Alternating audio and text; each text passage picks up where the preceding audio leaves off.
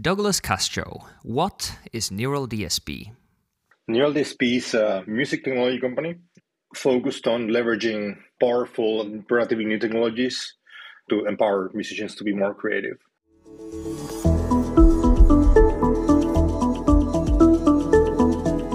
Welcome to Inference, an AI business podcast by Silo AI. I'm Ville Hulkko, co founder of Silo, the largest private AI lab in the Nordics that focuses on building human centric AI for businesses. With me today is Douglas Castro.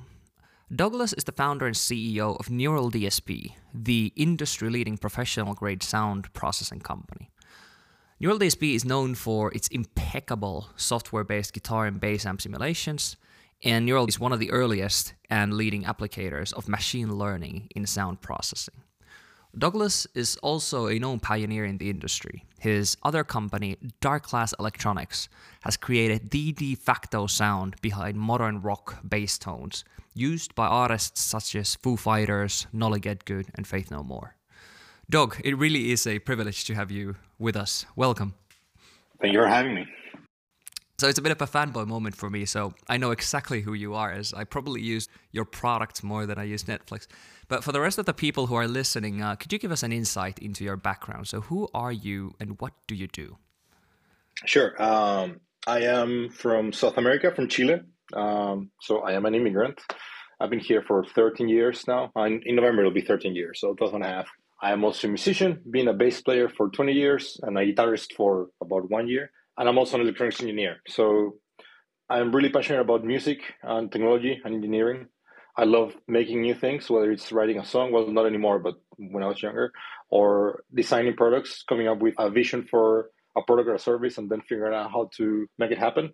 Uh, and that also transpires to creating brands and teams and, and companies. So I, I, just like starting things from scratch, things that I think could be useful, interesting, and fun, uh, and challenging, and yeah, I, I, combine sort of these passions for creating new things, some technical know-how, uh, and insight, uh, my passion for music, and, and try to yeah make incredible products for musicians. With Neural DSP, we sort of have these two two main lines, which are the opposite ends of, of the spectrum if you play guitar or bass.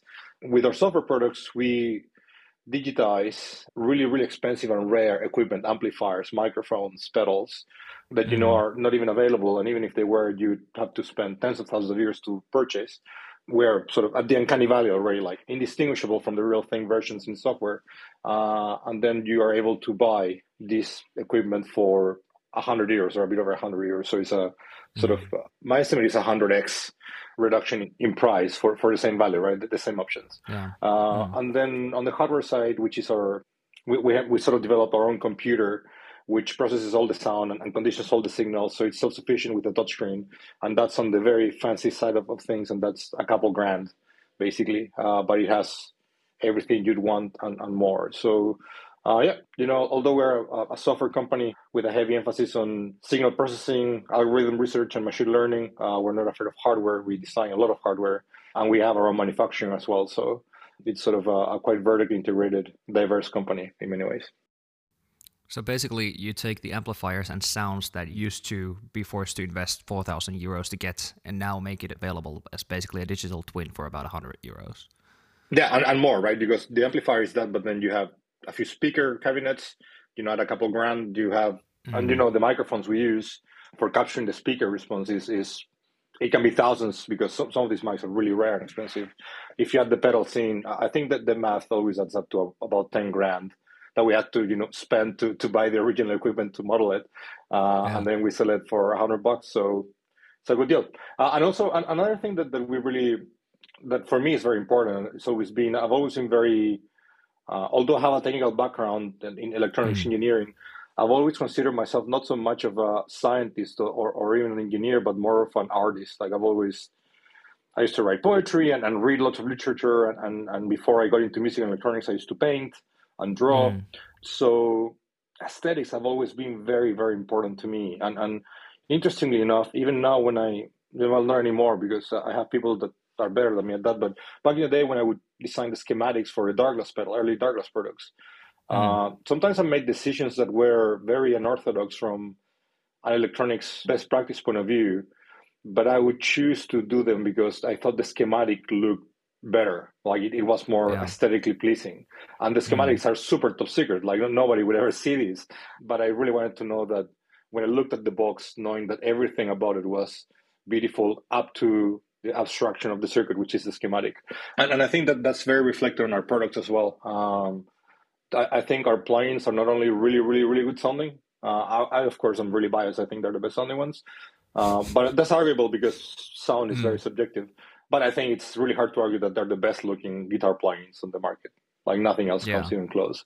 Uh, and I think that's very inspiring because at the end, I don't know, man. Like the you play guitar, so the audience, you know, if you're playing a gig, they won't know whether you're using a Kemper or uh, or a fractal audio probably, or, or you know if you're mm. if you're using a quad cortex or a helix or a real amp on a really good modeler, the audience mm. doesn't know. Like the, the, this is a misconception. It's like the, the, audience doesn't need to know. The gear is for the player, not for the audience. Uh, mm. it, it's how do you feel knowing that you're playing through gear that you find inspiring. That I think yeah. that that has a very direct impact on on the experience the audience has when they're watching you play live or how you perform when you're you know cutting tracks in the studio and i really believe that the products need to be far more than very very functional and intuitive but also need to be inspiring and i think mm. the visual aspect of that is very important so really you know my co-founder francisco who runs the, the entire plugin development and also a lot of the quad cortex stuff he, he's, he's our chief product officer so i think that we always emphasize that when you open a new plugin for you know you're getting the trial or, or, or buying it when it's released the first thing you see has to be like, holy cow, this is gorgeous. You know, before you yes. play one note, you're like, oh man, this is going to be good. And I think that sort of sets everything up for people to have a very fun and enjoyable experience. Uh, mm. At the end, mm. you know, if the plugin sounds crap, like it's not going to do much. But if everything yeah. else is there, you know, the features are there, the sound is there, just having this like visual gratification when you use it is just, I feel, runs up the experience and makes it very formidable. So really try to create special experiences when users use our products. And, and a lot of the work we do is, you know, with Quad Cortex, for example, a lot of the focus we have now, it's uh, it's not perfect. There are many aspects in which the user experience is not nowhere near perfect, and we're focusing mm-hmm. a lot mm. on that. Actually, it's like decrapping it, making it yeah. closer to to perfect. I mean, it has a. I I don't know. I'm not sure if you've tried it, but it has amazing things. I couldn't use anything else. Uh, I mm-hmm. believe it's the best product of its kind in the market, but that doesn't mean that it's perfect by any means. So, uh, yeah. Yeah, and with the aesthetics, like if you consider how Neural exists, like the way that I see it, you basically live in a symbiosis with the artists and the amp makers, right? Mm-hmm. So in, in essence, you looking beautiful and your products looking beautiful are an extension of the look of the artists themselves. So you know, not only is it like a commercial thing, but it's probably a very big factor why the best in the best of the industry choose to work with you guys, aside of the sound too. Yeah, absolutely, and you know, I think that I mean it, it's pretty sort of intuitive, but is that a lot of these big artists, you know, musicians, mm. uh, they're also very, very invested in the aesthetics of, of their you know yeah. brands as musicians. They um, they put a lot of effort, almost as much effort on the artwork for their albums uh, as they do on the music itself and the production of the music. And what we find is that uh, our design team, which I believe is the best in the industry as well. Something that they're like magical at is, is through talking with the artists and, and you know exchanging ideas and, and they're able to capture the vision of the artist because at the end these artists mm-hmm. are great musicians and they might have like a clear sense for the, what their aesthetics are, the vibe, but they're not designers necessarily. So yeah. but our, our guys are really good at grasping these abstract guidelines and creating something that's it's entirely the artist's vision, but it's better than they would have ever expected. Uh, and that's why all of our plugins, in a way, look similar because they're designed by the same industrial designers and graphic designers, yeah. but they also all look different because they're all done with different artists that have different mm. philosophies and sense of, of aesthetic. So that is really enjoyable. Like I really look forward to when the guys are working on, on a new plugin is where will this go now? So yeah, it, it's it's very cool. Moving towards machine learning. So you you use machine learning as one of the key technologies within yep. Neural DSP. And in the amplification world, like first you had the tube amplification with the Marshall stacks on AC DC stages. Then you had the semiconductor based amps that were accessible to basically every bedroom. And now it's creeping toward amp sims for every laptop. So basically a piece of software, a piece of plug-in within your computer that makes the sound that you needed to have the AC/DC stacks for it before. So, mm-hmm. can you talk about what the software based AMP simulation is? Just explain it out loud and what the significance of machine learning is for that. Sure. So, I mean, I, I think it's important to say that the digital amplifier, tube amplifier emulation has been around for 25 years. It's like 90s. It, it's nothing new. Our approach is new because we're doing it in a very different way. So that, that's just uh, wanted to clarify that we didn't invent amplifier mm. simulation. Mm. I mean, companies have been doing it since I was in elementary school. Uh, yes. okay, so basically, an amplifier is it, it's a chain of stages, uh, gain stages that amplify the signal and filter the signal, so that your very small guitar output is loud enough to move electrically, has enough energy to move a speaker so that it can be heard by a lot of people. That, that's sort of roughly speaking what an amplifier does. The thing is that the perfect amplifier doesn't exist. So there are all all sorts of really unintended, uh, originally intended, and originally undesired effects such as distortion and, and nonlinear frequency responses and, and really, really weird stuff uh, that became part of the character of, of what guitar is supposed to sound like. Mm. It's very interesting because now we spent months trying to recreate an effect that engineers in the 60s were, were, were trying to get rid of because mm-hmm. it wasn't mm-hmm. like sort of technically good to have that's sort of like, like a very ironic uh, part of what we do now is that we're yeah. spending you know millions on R&D and, and having lots of people with really high IQs and, and lots of degrees trying to recreate something that, you know, Rupert Neve was trying to get rid of at all costs 60 years ago. Imperfection by nature. exactly. Uh, but at the end, that, that's music, right? Like it's art, art is not perfect. Like, anyway, I, am deviating. Um, so yeah, modeling amplifiers are as machines themselves. Mm. They're pretty simple. Like the topologies are very simple, but you're creating there's like a few number of components do all sorts of really strange things that, that actually recreating that behavior mathematically can be extremely extremely difficult. Well modeling a system is very difficult. Like that wasn't it that until very recently we didn't have really accurate models for how would smoke dissipate through air right? And it's something mm. that any human can see it and, and have an intuitive understanding of, of how it works and even make some crude predictions of where will the smoke go depending on what direction the wind is blowing and, and, and how bright is the flame. Uh, but it took a lot of time and energy and technology to model that and, and, be able to predict the behavior. Something similar happens with amplifiers. My background is in designing these analog systems, and I can tell you that the people that make models of these understand my products way better than I do, for example, mm-hmm. like way better, because there are things that there are decisions that I made uh, that were just like, yeah, that was the best sounding component, chip number, or mm-hmm. that was the right amount of gain because I made an aesthetic decision. They need to understand sort of almost like an uh, not on like a physics level, but pretty close. Mm. How what everything in the circuit is doing, because then you need to translate that into you know set of differential equations, and then you mm-hmm. need to write some C++ code that will solve these differential equations in real time. And if your your mathematical, if your understanding of the circuit is good enough, and your mathematical model is close enough to the behavior that you understood from the circuit, and your code is good enough to solve these efficiently in real time, then you have a good sounding amplifier model, uh, but it requires mm. full stack skills all the way from low hardware level understanding to DSP mathematics and, and also most likely C++.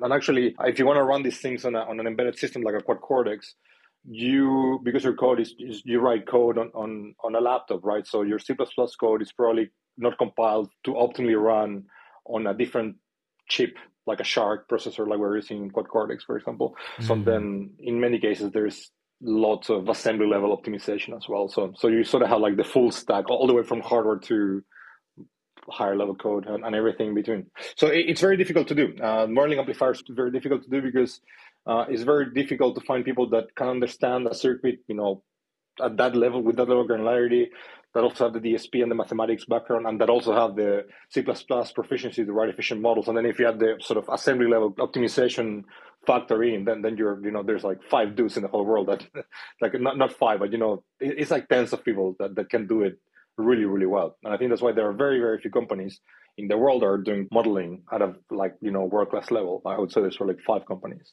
and the engineers combined is probably you know 50 or, or maybe 100 tops. So that's the traditional sort of DSP modeling approach.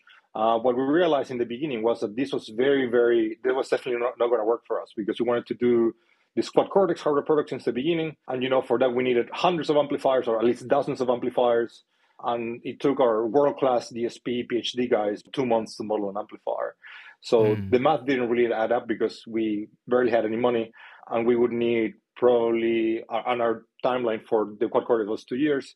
So mm. we would have needed more engineers than probably exist in the whole world that we couldn't even afford mm. if, even if you could convince them to recruit them all. And we probably would have needed five times the, the amount of, of time uh, to complete the project. So the conventional approach wasn't going to work in the time frame we had and with the resources constraints we had. So the only option we had left was actually try to automate the entire, like automate the entire process, and that's when machine learning sort of became this kind of like last resort. Which at the end, you know, this is 2017, 2018. There wasn't much, you know, literature or even people playing around with sort of automated modeling using uh, machine learning. It was very new at the time, and we are lucky enough to run into a few folk from Aalto. Mm. It was this perfect combination between people from the acoustics lab that had an incredible understanding of the conventional DSP side of things, meeting up with some people from the speech side of, of Aalto who also mm. were really passionate about guitar and music. So there was this sort of like perfect combination between passion for music, deep understanding of electronics and DSP mathematics, and mm. you know world class proficiency in speech synthesis and then sort of like machine learning, which is sort of like a very probably the most developed intersection of audio and, and machine learning currently. Speech in general, I mean recognition and synthesis. So yeah, we were very lucky that these two people met, and I was very lucky to meet them at a party actually at, at Aalto. And yeah, they helped a lot. I mean, the company was already going on, and we were doing products with the conventional approach. Uh, but mm. these people were really like a you know like like a catalyst to to a lot of, of great things. Um, so yeah, we were able to automate the whole process. So instead of having you know two PhDs look at a schematic and r- risking electrocution by probing an amplifier that's powered with 500 volts, uh, and then we're doing a bunch of math and a bunch of code. We just designed some robots that turn the knobs. We designed probing signal that it's very long uh, and it generates all the training data you need. So we just run this, it's few hours worth of signals. Uh, the robots move all the knobs and we record all of that. And if you're lucky, in a few hours, you have a model of an amplifier. It sounds exactly the same as the original in a way that I've never seen before. Well, one thing we need to understand, mm. particularly with tube amplifiers, is that when you're doing a white box model, meaning that you you know you have access to the schematic and everything, when you're analyzing the schematic, you're sort of basing everything on on ideal values of everything, right? You, you don't take into mm-hmm. account component tolerances, for example, which are huge. Output transformers are super, super, super variable and subject to all sorts of nonlinear behavior. They add a lot of character mm. To the sound of the amplifier. That's not really even understood how or why. So th- there are physics there that we don't completely understand yet.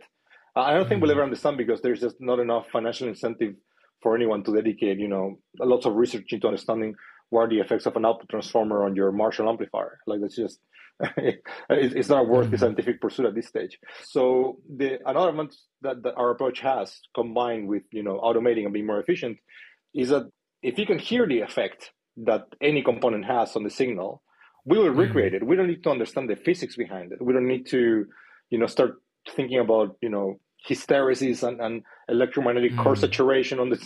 we don't care about any of that. Is the speaker fully linear or does it have a non-linear region? You know, does it saturate? We don't care because if the microphone picks it up, our model will uh, will take that behavior into account and, and it'll be a part of the model. So the advantage it's sort of like this exponential, exponentially better approach in that it's more accurate than anyone else's, and it also takes probably one percent of the resources, that like time and, and energy and, and talent, uh, than anyone else's. So yeah, it, it was a game changer. But now in, in hindsight, it was a brilliant move on, on our end. But you know, four years ago, we were all pretty sure that it wasn't going to work. But you know, the the alternative was certainly not going to work. So yeah. if one has a you know zero percent success rate and the other option has a ten percent success rate, ten percent looks pretty good.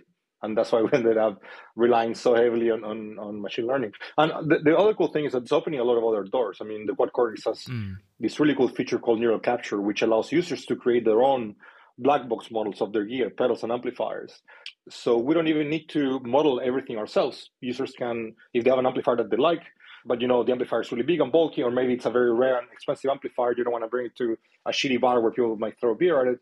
You can just make mm. captures of their amplifier. You you know digitize it. It's like scanning it, right? Uh, you, you scan your amplifier, now it's stored on your device. And now you can take the amplifier that you love, you know, your $5,000 super rare Marshall amplifier, you leave it safe at home or in your rehearsal room, and you take the digital version to the quad cortex. And on top of that, we also create a, a, a sort of a cloud service. Each quad cortex is connected to the cloud. So uh, we have an app where people can create a profile and share and, and exchange these captures and, and, presets as well. So so there's a community component to to the Cortex experience, which is very cool. If you I don't know if you want to learn a Meshuggah song, you can actually go to the Cortex Cloud and look for Meshuggah presets or captures mm. of, of, of, amplifiers that Meshuggah uses, and you can sort of mm. nail the tone, and that, that is like super super cool. Now, this I absolutely love that from AI's perspective because if you go back in the recent machine learning history, like one of the most common ways that an industrial level AI conversation started usually was that an organization decided that we need machine learning now. We have a very strong idea that this is going to be a competitive advantage for us. We really don't know how, we really don't know why, but we just know that we need to start exploring with this which often led to very very skewed starting points in how and you know kind of just a common misconception about what AI is in the whole process. Like it's it's not a default by itself. It's just a catalyst to make something a little bit more efficient right? But basically what you're describing about the genesis of neural DSP is you took a look at the process you already had a problem that you needed to solve and you just figured okay, so there isn't really any other sensible way for us to go about this than to try out machine learning, kind of as a last resort option, which in a sense is the purest way of starting to implement a new technology, right? Because you're completely unencumbered by any of the hype, any of the expectations, any of the anything except trial and error and see how it floats. Mm-hmm. And then another thing that I really loved about what you described is the theory versus the practical side. So, with the traditional side of pursuing with mathematics and traditional modeling first, you take a look at some of the theoretical values that you get from the components themselves and you try to replicate them in a mathematical way. Whereas if you start to do signals processing to the actual sound that comes from the device using machine learning there, you're kind of not as encumbered with the theoretical maxims as you are just with the actual raw sound, the raw input that comes out from the device. So, you know, not only is it a more efficient way of reaching the same end goal, the end goal is actually, as a derivative, slightly better than it would be using an alternative method.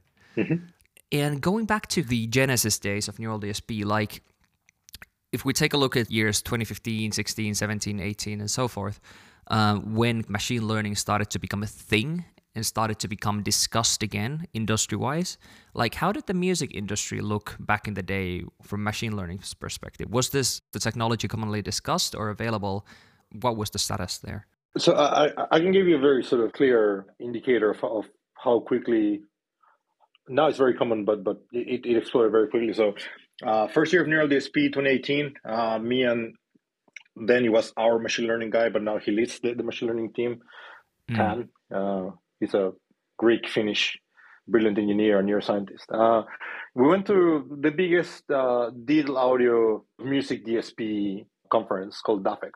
It's in Europe mm. every year. It's a journal as well. And once a year, there's a conference. People submit papers, and each you know paper gives a 20 minute presentation. It's very cool. Um, it, it's like 50-50 academia and industry. So you know you'll meet the DSP guys from Ableton, Native Instruments, iZotope, like all these amazing companies. And also you'll meet sort of their professors mm. and, and, you know, the, the, sort of like the new generation of, of PhD candidates and postdocs uh, doing interesting things. So it, it's a great place to be in the loop of, of where the industry is going in terms of like, you know, the very, very core technology and also get to meet all these people every, of course, every day there's a dinner and, and bars, and, and, it's just a it, it's a great place to be. Uh, mm. So we went for the first time in 2018 because a lot of our friends from other companies and from the from Aalto were going. So we we joined. It was just the two of us. It was in Portugal. Uh, out of 100 papers or 100 presentations, there was one that that sort of uh, mentioned machine learning for audio purposes, and it was by a lead uh, engineer at iZotope. And iZotope has been uh, they, have been one of the pioneers at actually incorporating uh, machine learning for audio solutions, but they're focused on smart plugins that allow you to automate production processes. Uh, very different to, mm. to our application. That was it. So that's 2018. 2019, we go back a year later, mm.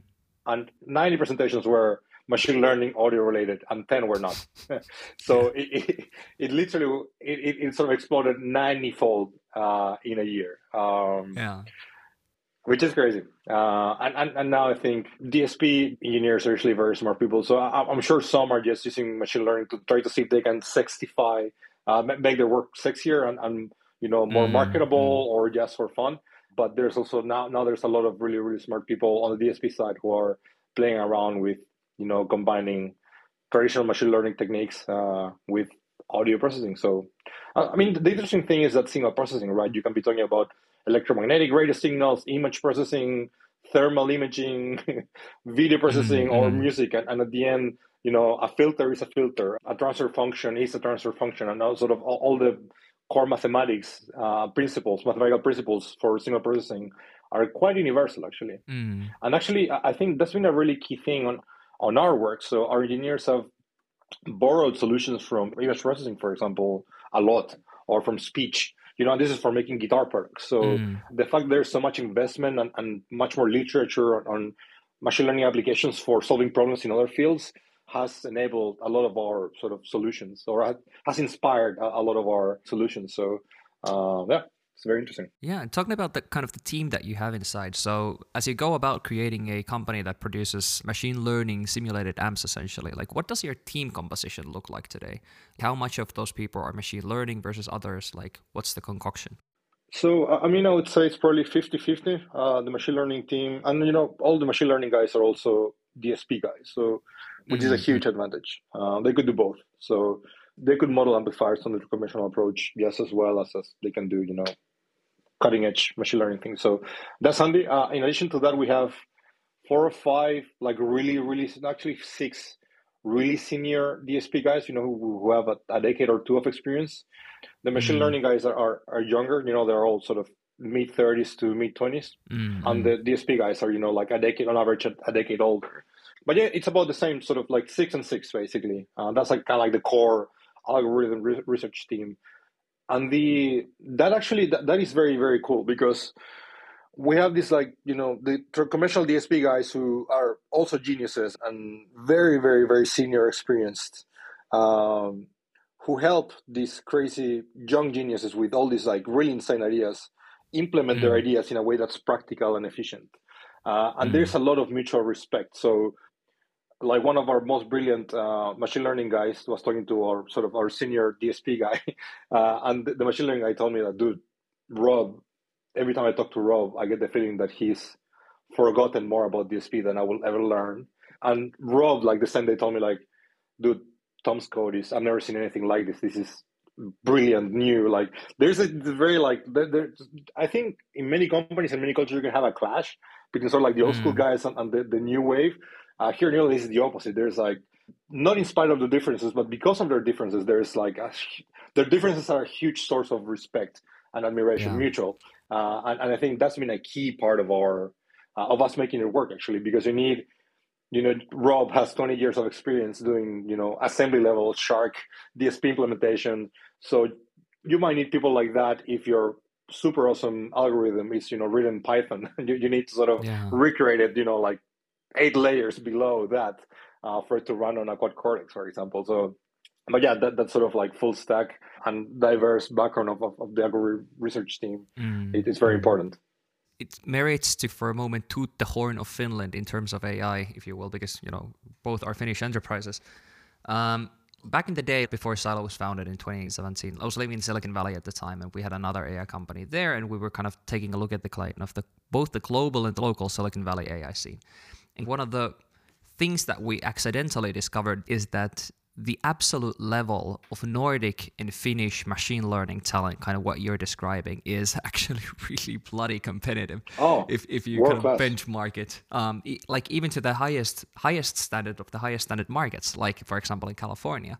So you know, finding those teams like it's like ironically enough even though finland is a very desolate market like when you talk about machine learning implementation it's it is a huge asset that we have here locally absolutely and, and you know on the dsp side as well uh, tampere mm. and, and aalto have world-class phd programs for audio mm. you know you have these a few professors running the you know this uh, departments who are legendary, you know, like they're eminences, Yeah. world world recognized authorities in the subject.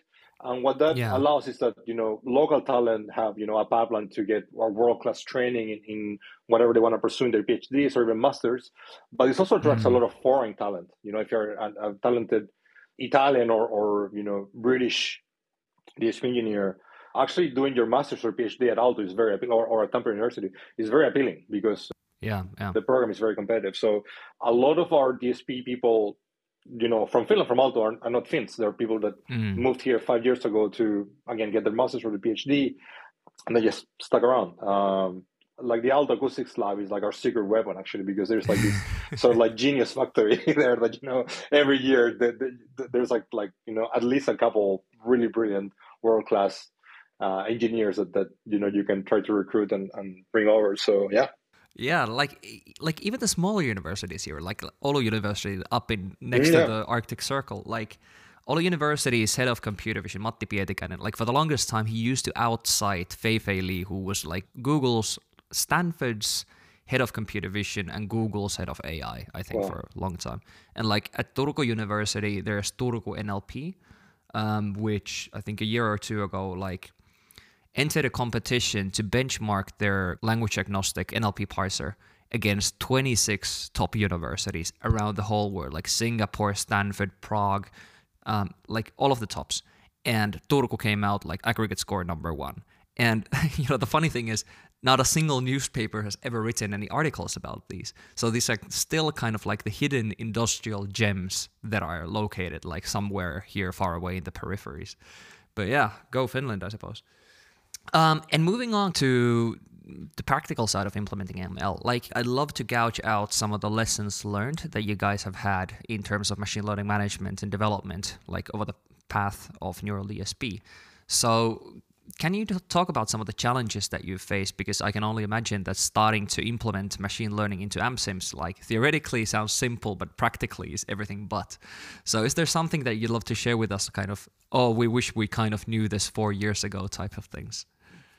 That's a very interesting question. I wouldn't change anything because everything sort of had to happen the way it, happened. I mean, not- knowing how not to do it is, is as important as, as knowing how to do it, actually. Uh, Mm.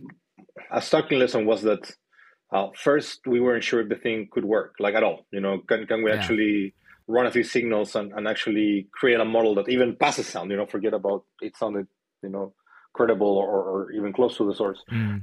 Uh, after like a year of failing at that, the guys were able to actually do a study model, you know, like a capture without any controls. That sounded Mhm. very, very close to the original amp. And I know it took days training it uh, on a very, very expensive GPU. I mean, expensive sort of still kind, of like, like like a very expensive gaming rig. You know, not not, not like Mm. not, now we have you know server rooms. Like we have a server room now. Uh, But Mm. yeah, it took you know days to train on that, and the model took like you know ninety percent of your very fancy MacBook CPU. Yeah. The thing we realized, and you know, it it wasn't even there yet. So what I, what I told the engineers, and we had one guy who was sort of specialized in, in optimization Mm.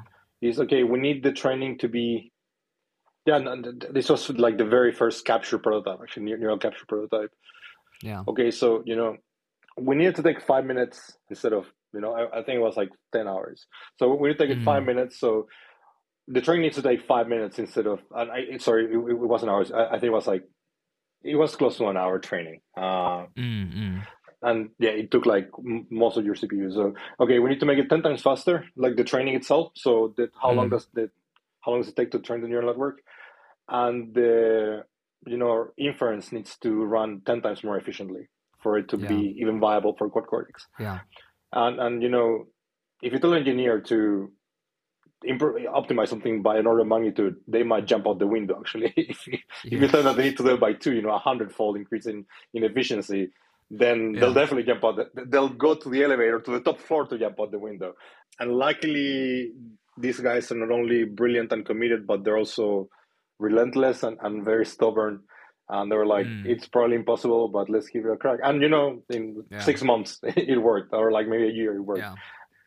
so yeah, th- that was very inspiring because it's very easy for me to say, yeah, make it a hundred times faster. You know, it's very, very. I mean, it's very easy for me to. I just said it, and, and as, as far as I'm concerned, that's my, my that's my entire contribution to the effort. Yeah. Then there is, you know, months and months of really long days and weekends and, and despair and a lot of adversity that I, am not even privy to because they don't want to freak me out or, or just you know complain to me. Yeah, that that were involved into that. So yeah, that was very inspiring, and, and, and I'm really proud of these guys. I mean, they're they're I have uh, I have so much respect and admiration for for most of for so many people in our team that that they're willing to go through things like that, and more than also having the resilience and the you know pain tolerance to go through that. Like a lot of the people that may have the pain tolerance may just not be able to mm. do it because it's a very difficult task to do. Yeah. So to have people that have sort of all these traits is uh, it makes me feel like I won the lottery. To be honest. Yeah, yeah. And the optimization part is like it's one of those biggest things, I suppose, that even for startups that do machine learning as their core thing to implement it into a product, um, what is often in the beginning of the path completely disregarded is the huge, huge, huge need of optimization later on, especially if you're going to run it on embedded hardware. And there are startups like this in Finland who are like who are working on the first stages, and they just know they see it looming in the horizon, but they kind of don't want to touch it before they they'll cross the bridge when they get there. But it is a big thing that cannot be disregarded. Like if especially if we are working with edge hardware was it difficult to find talent for you guys? Like you described that you found kind of the perfect match with Aalto and with the research groups, um, but like with the concoction of having machine learning capability and DSP capability. So how was it for you guys? Oh yeah, I mean it's like it, it's a constant struggle, especially in the beginning when you have barely any money and no visibility and no traction. So you need to sell people pretty aggressively and you need to be very persuasive. Now, now it's a bit easier because you know we've achieved success and, and well recognized. So a lot of people now come to us. We still mm-hmm. do quite a bit of recruiting, and we have you know headhunters just trying to poach people from from, from other companies. but yeah, I mean, I think for the quad cortex period, maybe from the beginning, uh, maybe took two years until the team was like there, like the, the entire mm-hmm. team we needed to do it, and then it was like one more year of of you know development until it was ready for launch. Yeah, so yeah, uh, especially uh, I mean DSP, sort of like more conventional DSP and machine learning now it's a lot easier because there's a lot of a lot of younger guys who are into these things. The the harder part on it's the embedded side of things. It's to find mm. people who really love SHARC assembly and yeah, are really yeah. good at SHARC assembly. Like that that's super super hard to find. So I think we suffered more trying to hire those guys and, and our CTO who was running the Cortex project at the time I think we went through. I think the attrition rate was like fifty percent. So uh, when we raised our first funding round in 2019, mm. you know, we had like a half a million cash in the bank. So we're okay now. We can actually finally hire more embedded DSP guys to start optimizing and porting the algorithms to run on SHARC for the quad cortex. I think in a four month period of time, we hired five engineers, all with mm. excellent credentials and everything. And none of them were, none of them lasted more than two or three yeah, months. Yeah. Because just that the requirements were so intense and you you didn't need like pretty good people. You needed like remarkable people. Yeah. But then yeah we, were able to get like three ninjas. Actually two ninjas and one guy who was pretty young but he was mm. sort of a ninja in the making. You know yeah. jiu-jitsu he was like a purple belt not a black belt. So uh yeah with some ninja support he, he became a ninja pretty fast so yeah that, that was like a that, that was like a game changer that that actually happened in late 2019 so the first half of 2019 was miserable. We hired a bunch of guys that were really expensive mm. and, and, and very useless.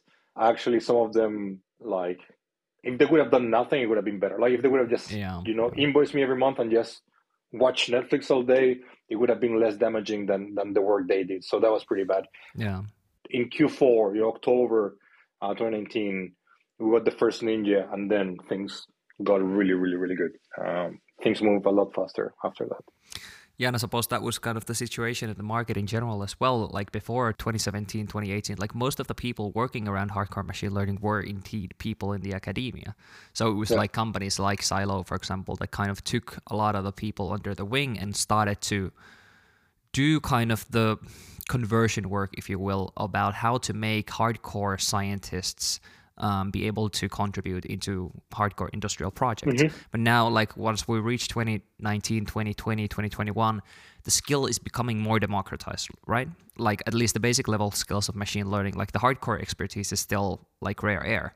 but the basic capabilities are becoming more democratized. And on the other hand, the people who have the high level capability are becoming more able to contribute into private sector projects. So the market is in a really interesting point, like right now and for the past few years, I think. Oh yeah, I mean, I, I can give you about democratization. Uh, my wife mm. is a biologist, molecular microbiologist, PhD from Helsinki University. She works uh, in a big, I can't say the name, but it, it's one of the biggest Finnish companies, like food companies. And she she was wondering if, if there was sort of utility in machine learning techniques for predicting food contamination risk. So you know you have all these sort yeah. of indicators. You know, once they pass a threshold or, or a particular combination, can this actually can you write you know an algorithm that will detect that there's high risk here and maybe like set an alarm so that people in the processing facilities, for example, can inspect samples and make sure that the food is safe.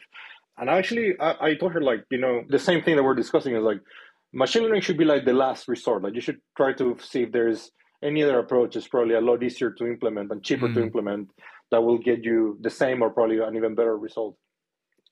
And actually, what she decided to do was to take um, like basic Coursera machine learning course mm. and then some MIT courses. Yeah. And now she's writing Python scripts and, and she's talking to me about linear regression and matrix yeah. multiplication. And she actually did a proof of concept that actually machine learning might be the best approach for it because she was able to do something that kind of works. And you know, she's not an expert. But you know, this like five years ago was unthinkable. Like the the threshold for you to even you know play around with this with these things was really you needed to be a specialist in the field or you know master student level in the field. So it's incredible. I, I, think it's one of the upsides of, of the hype yeah. sometimes i justify that machine learning has.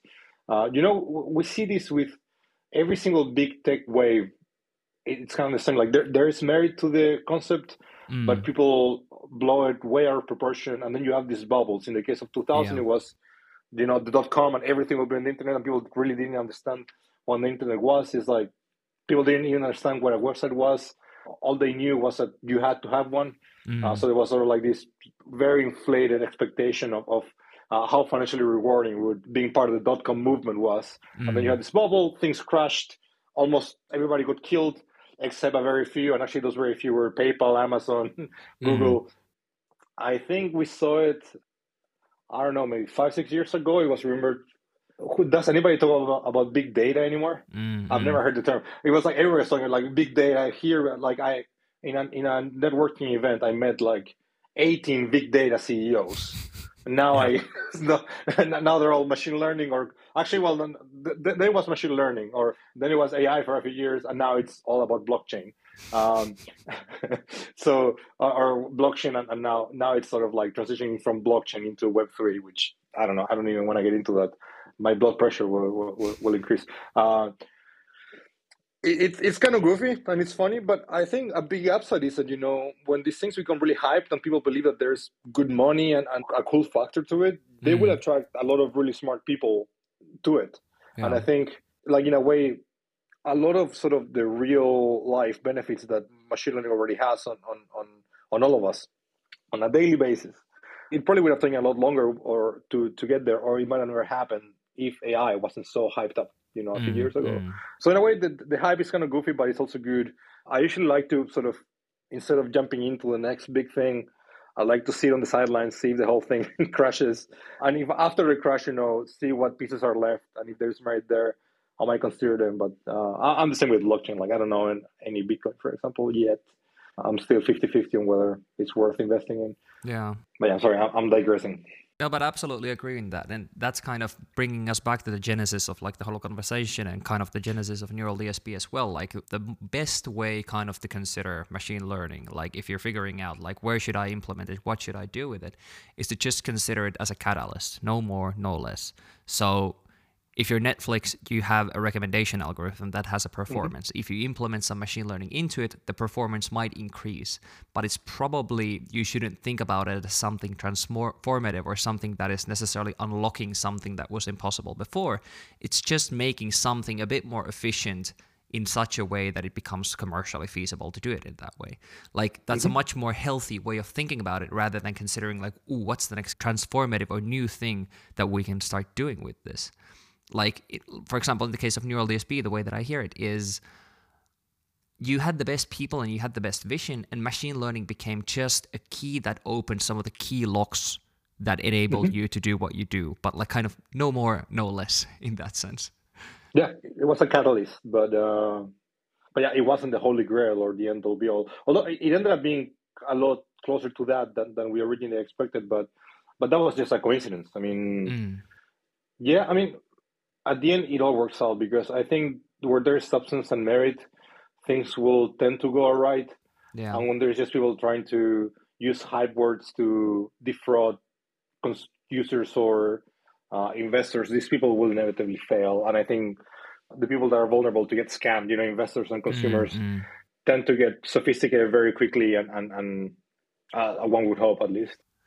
And we're starting to reach the end part of the podcast, but before we do, I'd love to spend just a few more minutes on Quad Cortex um, because, mm-hmm. like, the flagship of Neural DSP. Um, so, just to clarify, Quad Cortex is a physical device that basically the sounds and the models that Neural DSP produces lives within that. And mm-hmm. in other words, it's also an edge device from an engineering perspective because you have a dedicated chipset inside that is aimed to run the inference of mm, everything that you do. So can you talk a little bit about because you've had the vision for Quad Cortex for quite some time, as the way that I hear it, like from day one. Like how was how's the journey been for you so far? Like first you've had to start doing the modeling of the actual amps and the sounds, and then you've had to implement them into a physical edge device. So can you talk a little bit about your Quad Cortex development journey?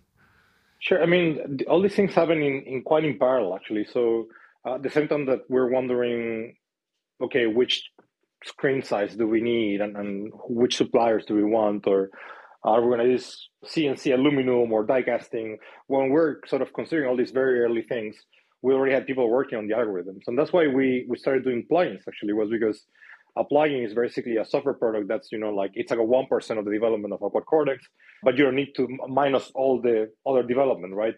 Mm. minus all the hardware, manufacturing, and all the other models you need for the quad cortex to be competitive in the market. So the plugins were initially uh, a really sort of sort of like desperate attempt to make some money and, and build start building a brand way before we could have reasonably expected to have the quad cortex ready. Mm. So we had this. That's why we had these two things in parallel, and in a way, it enabled the quad cortex, but also it it took a lot of time because, of course, the, the entire team was doing a lot of work for the plugins, and I was busy closing deals with artists or brands. Uh, my co-founder, who was running a lot of the Quad Cortex, you know, UX and UI design with the with the designers, was also busy doing the same for the plugins and same with the engineers. So it was like this very interesting processing which you had these two paths and, and they were sort of congruent but also mm. the congruency wasn't 100% yeah. um, so it, in a way, it made the product possible, but it also delayed it quite a bit. Yeah. But I mean, it was really grueling. I think for the last for the last three years, four years, uh, it's been sort of like constant crisis mode because first it was like just development itself, like nothing was working, and, and, and you know you're running out of money, and mm. what do you do? Then we, after you know suffering through like almost every week, there was this like existential threat uh, that we had to figure it out from scratch. Mm-hmm. Uh, it's like the Silicon Valley show, you know. It's like like, yeah. like you solve one thing and then you get a lawsuit, or you know, like it was like like not really lawsuits, but but you know, like like kind of like this cataclysmic events, yeah, one yeah. after the other for months. And well, you, I think that the startup experience is, is quite universal in that sense that it's just mm. horrendously stressful and. and uh, the mentally challenge, like you know, emotionally challenging. Anyway, yeah. so first yeah we had like kind of like the, the sort of inherent startup pains of, of you know funding and, and recruiting and trying to do this very ambitious product uh, that you don't know if it's going to work and also very expensive and then once you maybe overcome that okay then we announced the product in 2020 january 2020 mm. huge release we pre-sold like 5 million euros in two days it was beyond our expectations at the NAMM show, which is the biggest trade show in the music industry, our booth was by far the, the fullest. Uh, all the reps from the biggest shops that weren't even replying to my emails were now queuing to give me their business card, apologizing. Yeah, sorry, I told you I didn't have any time. I made time, you know. Yeah. Uh, so everything works out, and we're like, okay, now we're golden. Uh, yeah. We we have production ongoing. The software will probably be, you know, sort of ready for prime time in six to twelve months. Mm. great. And then COVID happens, and you're like, holy fuck, okay, now now we have a pandemic going on. Yeah. Uh, so yeah, we sort of did all the manufacturing, all the sourcing, and everything through the pandemic and chip shortages. So we had to implement these very strict safety procedure rules in our factory because if mm. somebody, you know, now if somebody shows up with COVID, they just go home and that's it. Like, yeah, something might get nobody cares. But you know, two years ago, it was like very serious. Like you might shut down, you might have to shut down your whole operation for a couple of weeks, and that, mm. that would have mm. been that would have been catastrophic, right? So I mean, it, it's the whole thing is just this like constant. It's like this constant struggle, to be honest. You solve one thing, and then the next is surely around the corner. Mm. And I think that's one of the main things I tell all my friends that want to start a company is like, you know, I give them a very honest sort of overview of what my life is like. And, you know, and things are going great. Like I'm, I'm like on the lucky 10% that didn't go bankrupt in two years. Yeah. And it's like, it, is this truly what you want for your life? Like, do you really think you're willing to go through this? And you know, if the answer is like, "Oh fuck you," I, I, you won't tell me what to do. I'm doing it anyway. Then, then I know, okay, you, you, you might have a chance.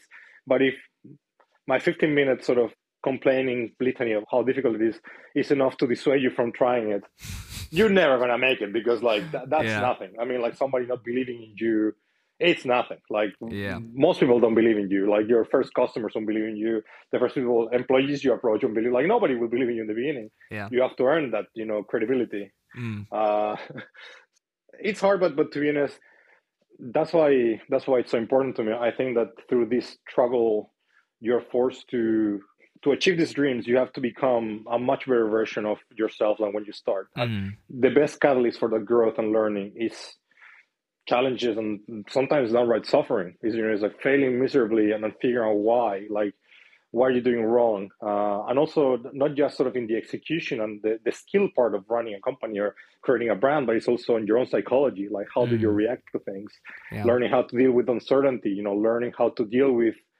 hopelessness you know like can you actually go through months of just hopelessness and still do what you know needs to get done even if it feels pointless just because you know that that's the right thing to do? Like learning those skills and, and that resilience is key and is very useful in life in general but you don't you can't buy it and you're not born with it. It's something that you need to it's like you know it's like getting a black belt in jiu-jitsu. Like there's not amount of money you can put on the problem or or genetics that you can put in the problem that, that will give you that. Like you need to earn it through a decade of just getting strangled, yeah. destroyed on the mats every day. And I think entrepreneurship is very similar. And for me, that makes it not just an occupation. For me, it's a vehicle for forging meaning, uh, like existential meaning. And that's why I love it so much. And that's why I'm willing to put up with all this shit, to be honest, because I believe that it'll make me better at some point. Here, here. That's that's beautifully put. So, Doug, we're starting to reach the end part of the episode. Um, but as is customary in inference, we predict the future. Oh. And I'd love to get a prediction out of you. So, how do you see which direction do you see the professional music technology taking within the next five years? Like, what are going to be the major trends or some of the things that are looming within your horizon when we talk about professional music technology development? So, I think one of the great benefits of technical advancement for creators is the democratization of good sound because you know with products like ours now for 100 bucks you can get thousands of dollars worth of equipment mm. um, with a focusrite 100 euro interface you don't need and, and our software you know for a few hundred bucks you don't need to go to a studio that will charge you a grand a day or more so mm. that democratization like the, the sort of monetary threshold needed to to create good sounding music has been lowered and that's great and that's been going on steadily for the last 20 years mm-hmm. i think the the missing the missing element to have like an explosion in, in the number of people that are actually recording and self-producing and publishing music online mm. is to democratize the amount of skill you need to go from your cool music idea to a good sounding song mm. so what i hope i'm not really making a prediction but what i hope will happen and will definitely try to contribute to this is actually using machine learning create tools that will help people automate a lot of the difficult and sort of like nerdy parts of recording music, you know, like sound engineering and, and mastering. Mm. Uh, so that now for a few hundred bucks, you have access to the best sounding software. And also with tools, you can recreate the results that you know a thousand dollar per track mixing a mastering engineer would charge you mm-hmm. for you know again like a hundred x less money. So I think yeah, automating more portions of, of music production so that now there's a creator in everyone. And with that, Douglas, thank you so much for coming on. For anyone listening, I do strongly, strongly, strongly recommend if there's an even an ounce of musician in your body, I recommend to check out Neural DSP's website and some of the products they have. As I believe you have a 14-day trial for all of the plugins there. Yep, you can try it for free. And please do follow Doug as well. Like at least your Instagram is absolutely amazing. So Doug Darkglass, go go yes. and have a follow. Um, there's because one of the things that I love about the social media presence of Neural DSP and Darkglass is the fact that you share the creations of all of the people who use the products and are proud enough to push them out. So you're basically a forum for them to basically portray the skills and what they've achieved using the products that you've built. Of course, yeah, that's very fun actually to see how people use them, and, and, you know, happy if we can give them a bit more visibility. So yeah, if you use our products, tag me at dot Darkglass and uh, at neural DSP, and uh, yeah, we'll we'll repost, share. Lovely, Doug. Once more, thank you so much for coming on, and for anyone listening, have a great day.